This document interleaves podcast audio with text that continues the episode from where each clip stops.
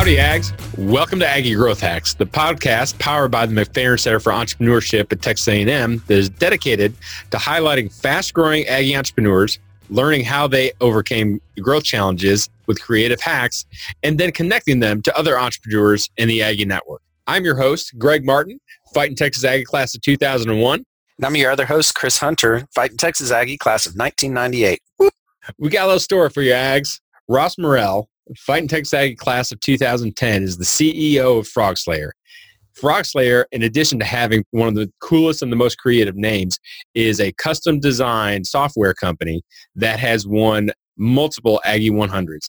And when you hear how Ross talks about his company and him and where they're going to go, I don't think that they're going to stop winning Aggie 100s anytime soon. So pass it back, Ags, and listen up to Ross as he shares some good bull about Frog Slayer.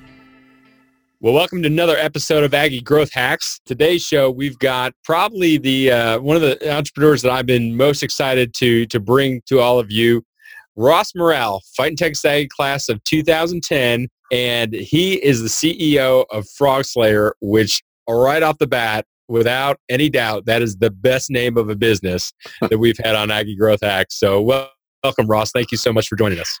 Yeah, thanks, Greg. I appreciate you guys having me.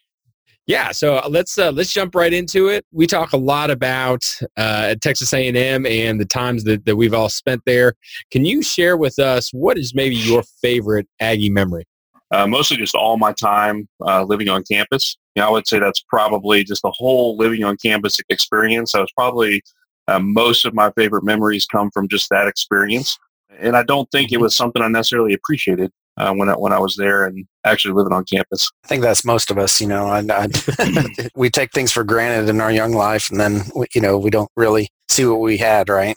So, can you tell us a little bit about Frog Slayer, and you know why did you choose to start it? Best way to think about is a software, custom software engineering firm basically we create kind of breakthrough products, services, even new businesses for our clients, um, trying to help them achieve some sort of unfair advantage in the marketplace with technology kind of at the core. I actually I didn't choose to start Frog Slayer, so the phrasing there was a little um, interesting the way you put that. I feel like I was kind of an accidental entrepreneur in a lot of ways. Basically, had a couple of opportunities kind of laid out in front of me whenever graduated from A and M, and um, actually they were tied to A and M, but uh, essentially just ended up being very opportunistic with uh, some of those the, those things, and uh, one thing led to another, and ended up starting a business. And you know, we just had one client, and you know, someone else came to us and asked for for work. That led to two clients, and three, then four. So uh, we just kind of grown it, you know, kind of one at a time, but wasn't something I went out and said, I want to start a business. Let's do it. That's cool.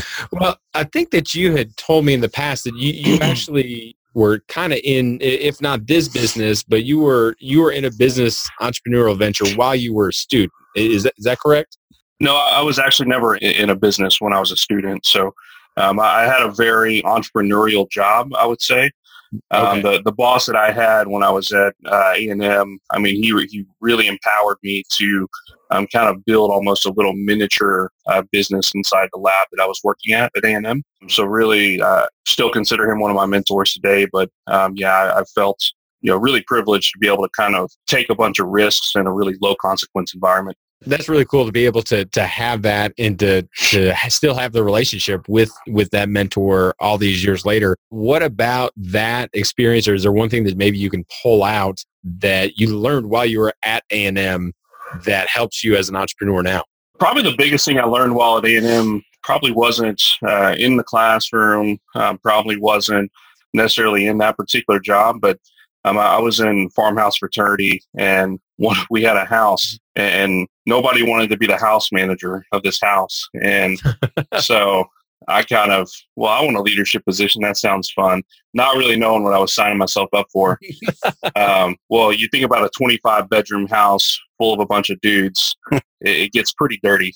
So, um, so the house manager's job is to clean the house. Well, in the past, you know, there was checklists and things like that, but it pretty much just ended up the, the house manager uh, that basically translated to housekeeper. And so, okay, um, I was like, well, I, am just, I'm not going to do that. So every week it was kind of this exercise and how can I motivate, you know, all these guys that don't really, some of them lived in the house, some of them didn't, but how can I get everybody to help pitch in and clean the house? And you know, it took probably a semester to kind of figure out, but you know, the, the whole key was making it fun. And so how do we make it fun? How do we make it about them? How do we make it not about cleaning the house, you know, not a chore? Right. So uh, I would say that was probably one of the biggest kind of leadership lessons I learned was how to motivate, you know, my peers um, to do something they didn't want to do. So I'm interested. It's either either fun or or beer for a bunch yeah. of guys. Probably pretty good motivators. yeah. So so there was always dinner after our meetings, and so part of it was kind of working with the person that coordinated the the brotherhood event saying hey can you kind of can we maybe make it a stipulation that you know we don't go to the house cleaned um, so there, there's that little bit of aspect on it but then you know as soon as meet, our chapter meeting was over you know playing some good rock and roll music making it a little com- competitive between the teams cleaning the different areas yeah just just making it more about camaraderie and making it about an extension of brotherhood more than just cleaning the house Yeah, that's pretty cool. I like that. You know, and, and yeah, you're, you're right. Learning something like that, you know, early on is, is huge for anyone. I, I would think, you know, as far as leadership goes and getting people motivated to do stuff that they really don't want to do. And that's the most employees nowadays, right? So, uh, on that note, what would you say is your uh, single biggest challenge to Frog Slayer and what hacks, because we're all about hacks here, what, what hacks have you used to overcome that challenge? Probably the, the biggest challenge we had. So a uh, little bit of history of, of Frog Slayer. So I, I basically did an entire reboot of the company. So I came in about 2013 and essentially rebooted, hit the reset button in 2014. And so, you know, starting from scratch, it was like a, you know, I kind of knew a bunch of things were wrong with it prior to when I joined. And then, you know, just the baggage that you know I brought with it and my employees, you know, trying to merge these two companies together. So one of the biggest challenges since that point has been just insane growth. And you know, if I had to distill that down more specifically, the the challenge of growing that fast is, you know, as a leader, am I growing myself fast enough?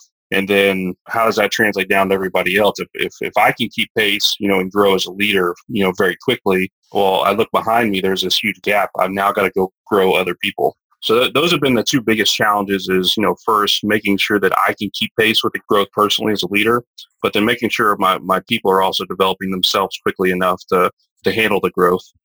Wow, I, I don't think we've ever had an entrepreneur really uh, take that to heart, uh, that that question to heart, quite like you have, to be able to turn that camera inwards in, in such a positive way of saying, "Look, if I'm going to lead this company, I need to invest in myself and I need to be prepared and, and find ways to lead it effectively, not just be the, the figurehead. That's a great perspective. Yeah, and I mean, I mean that, that sort of thing translates in a lot of different ways. You know, it's it's it's the little habits. It's the reading every day. It's you know getting really ruthless with my calendar. You know, which to, to outsiders, you know, I may come off a bit rude or you know not generous with my time, but you know, it's those little things that like you know it keeps you really focused on okay, I have this time that's dedicated to, to growing myself or this time that I need to spend with you know, this person or that person to coach them in a particular way that, you know, we're deficient in as a firm. And so that has to be the focus always. Hmm. How much time would you say that you spend personally on, on uh, personal development? Just curious. Uh, I think it, it kind of comes and goes. You know, we, we talk about the whirlwind, you know, the whirlwind always sucking it back in. So that's, yeah. you know, uh, the working in the company versus on the company. So I think it, it comes and goes. I mean, that's definitely one of the things that, you know, I've, I've continued to make an increasing priority, it seems like, um, every year. So my, my personal goal is I want to be, you know, spending about 50% of my time developing myself or others. Wow. That's cool. That that is so cool.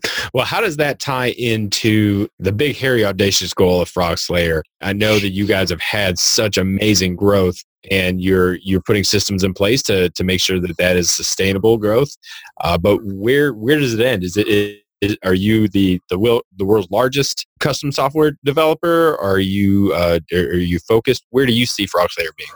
Yeah, I think I think probably a lot of people answer the BHAG question differently. Uh, maybe it's around you know financial targets or being the biggest or being the fastest or the best in, in you know certain ways. Um, the, the way that we tend to think about our business is that you know if we're focused on our on our profits, you know we're going to look down someday and our clients won't be there and we won't have any profits to ever worry about. So you know for us it kind of begins and ends with you know the success of our clients. You know we're going to succeed if they succeed. Um, so our, our, big, hairy, audacious goal for Frog Slayer is 100 market breakthroughs for our clients by 2030. So within 10 years, we want to have you know a certain number of market breakthroughs. And we, we have a number of different ways of measuring that. You know are they getting headlines for what we've helped them do? Publications trade magazines have we you know helped them 10x their business in some way? You know whether that's revenue efficiency you know customer engagement How, however we measure that with that particular client but in some way we want to look back when we're we've engaged with the client and say we help them, you know, get some sort of unfair advantage in the marketplace. I like that. I like uh, being focused on on your clients and not yourselves. You know, I think that's actually a really great way to think about it and, and to approach business in general. You know. All right, so this brings us to our lightning round. Um, lightning round is simple. These are the rules. Uh, you have about 30 seconds to answer each question, and we're going to move on to the next one. Okay. Sweet. All right. Okay, so you ready? I think so. I feel like uh, in the hot seat now. Let's do it. All right. And go. yeah. All right. So here's the first one. Uh, what's your favorite hack? It can be technology, health, mindset, whatever. Anything goes here. What is your favorite hack? Of everything that's helped us get from zero to where we're at today, probably my my favorite hack has been ad testing you know, basically just testing your position and your message in the marketplace uh, with you know direct response uh, ad campaigns and being able to to validate you know basically your entire business model through ads. It's a very low cost way of doing that. Love it. What is one book, one podcast, one album, something that you're really you're enjoying, you're getting a lot of value on right now that our listeners need to be aware of? Favorite podcast right now is actually one of my best friends, Will uh, turned me on to. It's uh, Malcolm Gladwell's Revisionist History. Just incredible podcast. It's a different topic all the time. You, you get to go down the rabbit hole and into Malcolm's mind. It's really interesting. Favorite book right now, one book I can recommend to all CEOs, leaders of a business, Great Mondays. It's about culture and improving culture improvement. And it's a very, basically lays out a framework for culture and how to, how to look at it and how to improve it. Cool. I love that. So next one. What's a challenge that you're currently facing, and how can the Aggie Network support you? Probably our biggest challenge we're facing right now, where we, we've got a huge initiative right now to systematize our entire sales process. Up to this point, I have been the salesperson, um, obviously with a lot of help and support from others, but uh, systematizing that, getting it out of, you know, getting me out of that uh, this year is our big goal. So um, I'm not exactly sure how the Aggie Network can can help us, but uh, you know that's that's definitely one thing that we're trying to accomplish. And I know that you you've taken a lot of great steps with the hires and the people that you you've brought on. So um, I, I, love how that's always every single day is self improvement at, uh, at Frog Slayer. Great. Well, how can the Aggie Network get in touch with you, uh, not only to, to learn more about what Frog Slayer does and, and potentially um, see if they could be one of the your 100 breakthroughs uh, yep. that, that you guys are uh, going yourself against, but uh, also to, to help provide some support? Or I know that you've got an amazing culture. Uh, maybe someone in the Aggie Network want to join y'all. What's the best way to get in touch with you? Yeah, probably best way to, to reach out to us is um, we got a phone number on our website. You can also just email howdy at frogslayer.com. Uh, kind of best way to keep up with what's going on. We need lots of uh, great Google reviews, by the way. So if they want to help us, go uh, give us a nice five star rating on Google. Um, help us keep our search search ranking up, but also uh, just keep up with us on Facebook, uh, Instagram, kind of all the social media platforms. Great way to kind of get inside scoop on Frog Slayer, what we're up to, what our clients are up to, and stay connected. Well, I can attest that the Frog Slayer LinkedIn game is pretty strong. So oh, good, that's, good. Uh, that's pretty good. Shout shout out to Holly on that one. There you go. So, but uh, th- thank you so much, Ross, for for joining us today. Thank you for sharing your wisdom and, and being so open and, and honest with uh, with our community. Can't wait to see what Frog Slayer continues to do, and I can't wait to uh, to be there with you as you're helping a hundred of your clients achieve breakthroughs. So, thanks so much for for being part of us. Absolutely, yeah. Thank you, Greg. Thank you, Chris. I appreciate it. Uh, happy to be here anytime. How about that, Ags? Was that amazing or what? There's some valuable hacks that Ross shared with us. What was your favorite, Greg?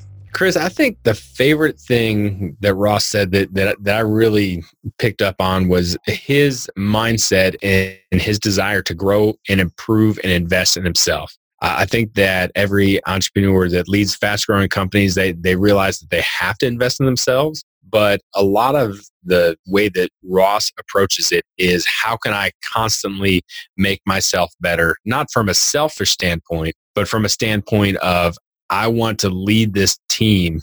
I want to really help it grow to achieve the goals that, that it has.